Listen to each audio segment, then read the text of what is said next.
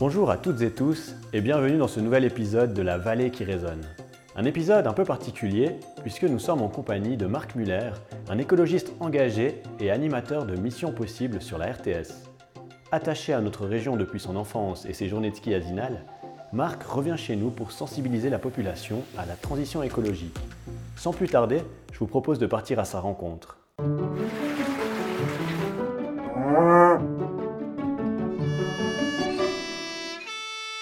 Aujourd'hui, dans le cadre de la vallée qui résonne, on a la chance d'accueillir Marc Muller. Marc Muller, écologiste, mais surtout aussi animateur du magazine Mission Possible, qui est diffusé sur RTS. Il y a eu le premier épisode hier d'ailleurs dans la région de Boncourt. Euh, ben, salut Marc. Salut, merci de, m'inviter.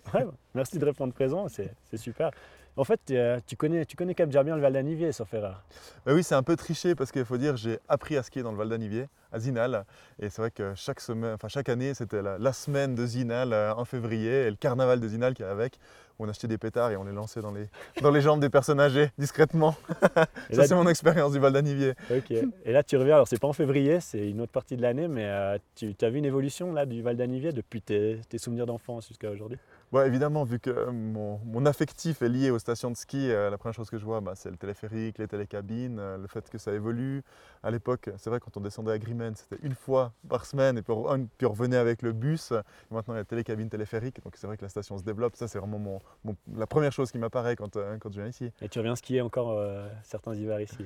C'est plutôt les quatre vallées maintenant. Je ne devrais pas le dire. on va couper. Plutôt, plutôt les quatre vallées. Ok. Et donc là, explique-nous un peu dans quel cadre tu reviens au Val d'Anivier euh, en ce moment. Bah, l'objectif, c'est de faire le deuxième épisode, notre nouvelle émission qui s'appelle Mission Possible sur la RTS. Euh, c'est une coproduction avec la, RTS. Euh, l'objectif, vraiment, c'est de montrer peut-être une autre facette de la transition énergétique et écologique. Aujourd'hui, on est beaucoup dans des débats de je suis pour, je suis contre, c'est très politisé, on parle mmh. beaucoup. Mais dans les faits, on en fait quand même relativement peu. Et aujourd'hui, probablement que les, citoyens sont informés, mais ne sont pas encore outillés. Donc euh, il y a de l'information qui circule, mais euh, ce qui manque, c'est qu'on bah, mette le pied à l'étrier et puis qu'on se lance. Et le but de cette émission, c'est d'aller euh, à des endroits où il y a des, problèmes environnementaux, écologiques, énergétiques, et de se dire, allez, on va travailler avec les citoyens et puis on va essayer de trouver une solution pour régler le problème environnemental du lieu, et surtout de le faire ensemble. C'est pas Marc qui débarque et puis qui va étaler sa science, c'est au contraire, c'est de dire, ah bah voilà, qu'est-ce qu'on peut faire ensemble, quelle solutions on peut trouver ensemble, qu'est-ce qu'on peut améliorer, comment on peut vivre mieux, et puis d'essayer de motiver les gens, puis après arriver à un beau résultat. Premier épisode diffusé hier soir à, à Boncourt, je crois que c'était très touchant au final, à la fin, on a vraiment réussi à motiver euh, les gens dans la région du Jura et de Boncourt. Puis c'est très bien, comme ça je peux lancer un challenge. Il faut que les Valaisans fassent mieux que les Jurassiens. on a senti d'ailleurs à la fin, de l'épisode, on sent aussi qu'il y avait toute une charge émotionnelle hein, qui, était, forte. Enfin, pour toi, c'est quand même un sacré défi et de voir que les gens répondent présents, c'est c'était magnifique à Boncourt et il faut que ça se passe comme ça aussi ici. Oui, et souvent dans les milieux de l'environnement, on a un discours qui est un peu pessimiste. C'est-à-dire on se dit Ah ben voilà, il n'y a rien qui bouge, la politique ça bouge pas, il se passe rien. Puis il y a même des gens qui sont quasiment dépressifs par rapport aux questions environnementales, en voyant l'ampleur de ce qui est devant nous, les problèmes qu'il va y avoir et la, lenteur du, changement. Euh, cet élan de tristesse qui est vraiment dommage. Et là, tout d'un coup, de faire un épisode et de voir qu'on arrive vraiment à générer l'inverse, c'est un élan de solidarité, de bien-être, d'envie, de rire, de sourire. Mais tout coup, à la fin, c'est super touchant. Il y a plein d'émotions dans l'épisode parce que justement, on se dit, ah ben voilà, ça, c'est vraiment euh, mission réussie, mission possible. Totalement. Mm. Et du coup, pourquoi le Val d'Anivier maintenant? C'est pour comment tu as choisi cet endroit? Bah, Parce qu'il se pose beaucoup de questions sur l'avenir du tourisme, particulièrement en milieu alpin. Comme on l'a vu hier, c'est une partie de ce qu'on montre dans, dans l'épisode. On était avec un climatologue qui nous explique les changements ici, changement de neige, mais changement de pluviométrie, euh, changement dans la faune, changement dans la flore, changement dans la forêt. Euh, il y a beaucoup de questions qui se posent. Euh, est-ce que vraiment le tourisme va pouvoir rester tel qu'il est aujourd'hui? La réponse est certainement non. Et dans la part qu'a joué le tourisme et l'écotourisme particulièrement sur la, sensibilité, la pédagogie environnementale, et l'autre chose de l'impact environnemental du tourisme qui objectivement est très négatif aujourd'hui. Il y a beaucoup de choses à améliorer. Mmh. Et ce qu'on voit qui est assez intéressant à travers cet épisode, ou en tout cas ce qu'on a réuni comme information dans la région actuellement, c'est que le tourisme en soi n'a pas un gros impact environnemental. Les stations de ski, contrairement à ce qu'on croit, ben, sont alimentées à l'énergie hydraulique principalement, ont un impact environnemental relativement faible, même les, les et les canons à neige, en fait, c'est pas tant que ça.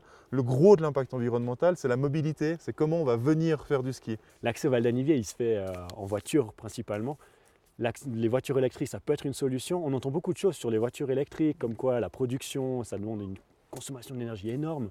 Euh, quel est ton avis par rapport à ça? Tu as, creusé la question.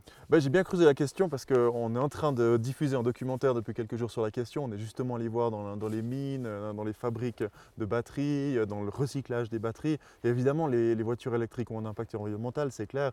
Mais la question, c'est quel est l'impact environnemental des voitures électriques par rapport aux voitures essence? Et donc là, c'est absolument clair qu'il n'y a aucune comparaison possible. La voiture électrique est une bien meilleure solution que la voiture essence.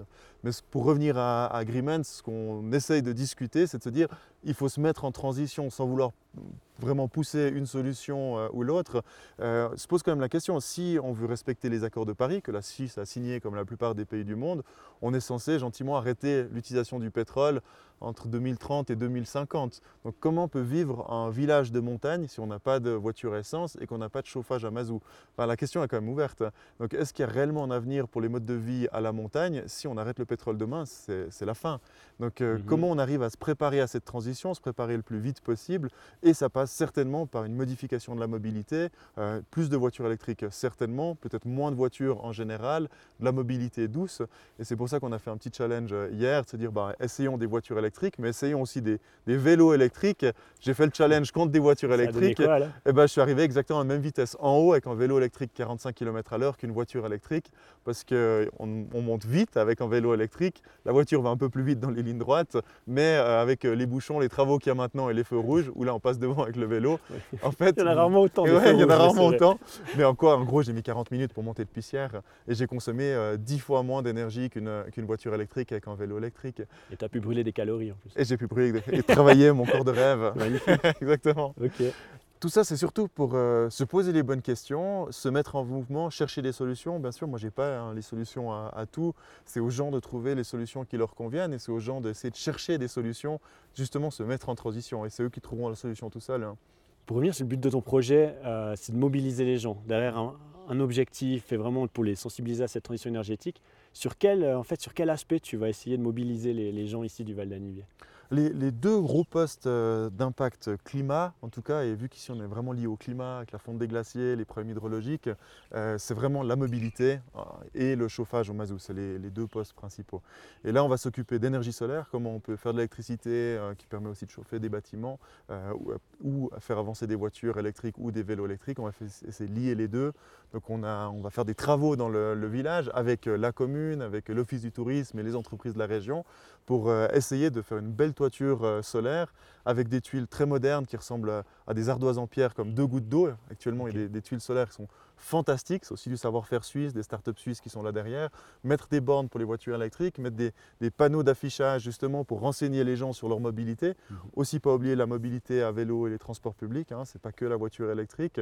Et puis avoir un espèce d'éco-point au centre du village de Grimens où on aura de l'énergie solaire, des bornes pour voitures électriques, des explications. Comme ça, autant les villageois peuvent s'en inspirer, autant les visiteurs peuvent découvrir ça, autant les étrangers qui viennent, il y a des gens qui viennent en voiture électrique depuis la Belgique, soient sûrs qu'ils puissent charger avec l'énergie renouvelable en arrivant à ça. Excellent. Et si je suis ta réflexion, c'est que ça aurait directement un impact pour le tourisme. C'est-à-dire que le tourisme se renouvellerait et en plus, ça pourrait être aussi un, un atout d'attraction pour, des visiteurs. Ah, c'est pour ça que l'Office du tourisme, euh, elle est à fond dans le projet, parce qu'elle se dit tout de suite, euh, il y a vraiment des opportunités de tourisme. Ce n'est pas juste une histoire de dire, ah, tu as telle voiture, tu as telle voiture, ou voilà ton impact. C'est surtout de dire, il faut réinventer le, tourisme autour des changements climatiques, qui sont un vrai thème. Et ce qui est fantastique dans la région, ce qui est triste pour la région, mais fantastique comme opportunité, c'est que les changements climatiques sont très, très visibles ici. Donc, euh, par exemple, organiser des, des, événements avec les touristes où on pourrait découvrir la région, aller voir les glaciers, avoir un climatologue qui parle des changements. C'est une activité touristique qui serait nouvelle, qui serait intéressante, qui serait pédagogique. On apprend plein de choses tout en profitant d'un paysage absolument fantastique. Euh, en quelques mots d'ailleurs, tu as eu la chance de pouvoir euh, voilà, voir le glacier avec un climatologue. Euh, quel a été son, retour ou ses explications? Bah, Lui, c'est quelqu'un, Tristan, le climatologue qu'on a invité pour la mission, c'est quelqu'un qui est vraiment spécialisé sur les enjeux de la montagne, donc les changements hydrologiques, climatiques, météo, vraiment de, de la région spécifique. Donc il connaît très très bien chaque vallée, c'est vraiment ce qui affecte les vallées. Et ce qui était intéressant, c'était de le, mettre en relation avec des gens du tourisme, ici, les gens des remontées mécaniques, de, l'office du tourisme, des gens des hôtels, qui pouvaient échanger avec lui.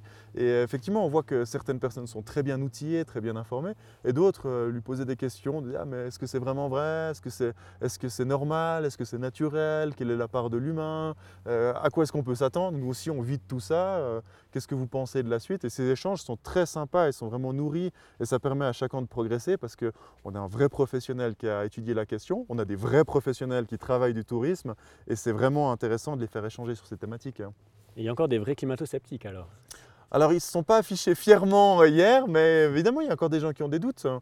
Euh, sur le constat, aujourd'hui, c'est clair qu'on n'a plus tellement de doutes. Enfin, le, barrage, le, glacier de Moiry a reculé de presque un kilomètre euh, voilà, en, 100 ans, donc ça se voit très clairement, ça s'accélère.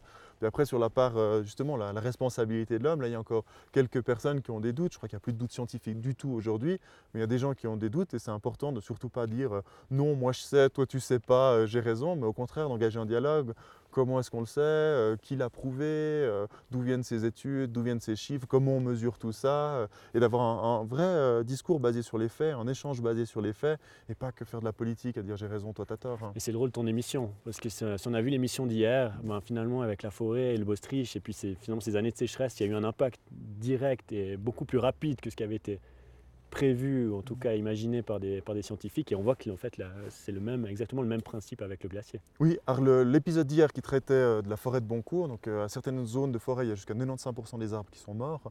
Donc quand on va là-bas, on se dit mais c'est enfin, Walking Dead, mm. il y a tout qui est mort, les arbres sur tronc comme ça, qui n'ont plus de feuilles, tout est, tout est mort. Dû euh, aux modifications climatiques, ça c'est absolument clair, dû aux sécheresses, le fait plus chaud, moins d'eau, et ce qui laisse la possibilité à certains parasites comme le bostrich de venir. Donc ça c'est vraiment ce qui, va se passer dans les forêts de plaine partout en Suisse. Les gens sur place, les forestiers qui ont des scénarios de réchauffement climatique, attendaient ce genre d'événement brutal, violent aux alentours de 2050 et ça a commencé en 2017-2018. Donc là on voit que c'est déjà maintenant.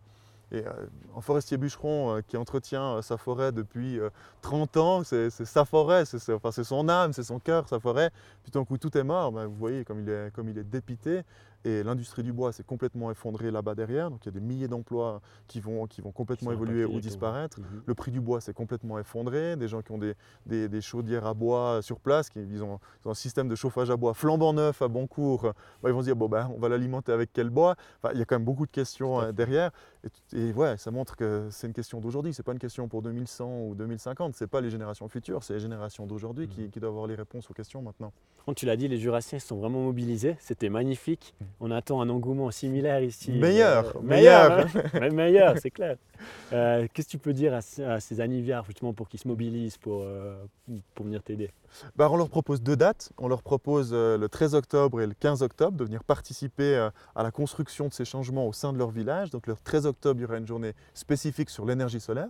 Si des gens simplement s'intéressent à l'énergie solaire, ils pourront venir découvrir les, les, tuiles solaires, comment on monte une installation solaire, ils pourront venir sur le toit, pourront poser leurs questions, pour nous dire s'ils sont sceptiques par rapport à ça, s'ils trouvent ça beau, s'ils trouvent ça moche, s'ils trouvent ça convaincant ou pas. Donc c'est vraiment une journée de, débat ouvert, on est, on est là pour convaincre personne, c'est vraiment discuter, voir, toucher, essayer. Ça c'est le, 13, octobre. Et puis le 15 octobre, on aura fini tous ces travaux, il y aura des pancartes, il y aura des bornes pour voitures électriques, il y aura des bornes pour les vélos électriques, la toiture qui sera finie. Et là on fera une grosse fête du village, on espère que tout le monde viendra en, fin d'après-midi euh, manger la soupe tous ensemble et puis euh, discuter peut-être de la suite ou bien avoir des retours et puis surtout euh, prendre du bon temps tous ensemble. Magnifique, c'est un super programme. Pour s'inscrire, ça se passe auprès de l'Anivé Tourisme. L'Office du Tourisme, exactement. Euh, il y aura des flyers qui seront envoyés euh, tout prochainement dans les boîtes aux lettres euh, par la commune et l'Office du Tourisme et nous, la RTS. Donc on va inviter tout le monde et puis bah, tout le monde est le bienvenu spontanément pour discuter, critiquer, féliciter. vraiment, il faut venir. En tout cas, on va relayer le message, on va motiver tous ceux qu'on croise. Ça, tu peux compter sur nous. Volontiers, merci. Un grand merci Marc, c'était vraiment un plaisir de t'écouter. Et puis on va se revoir très vite ces prochaines semaines de toute façon. À bientôt et je compte sur toi, il faut aussi que tu sois là le 13 Je vais noter la date. Parfait. Merci beaucoup, merci. à bientôt.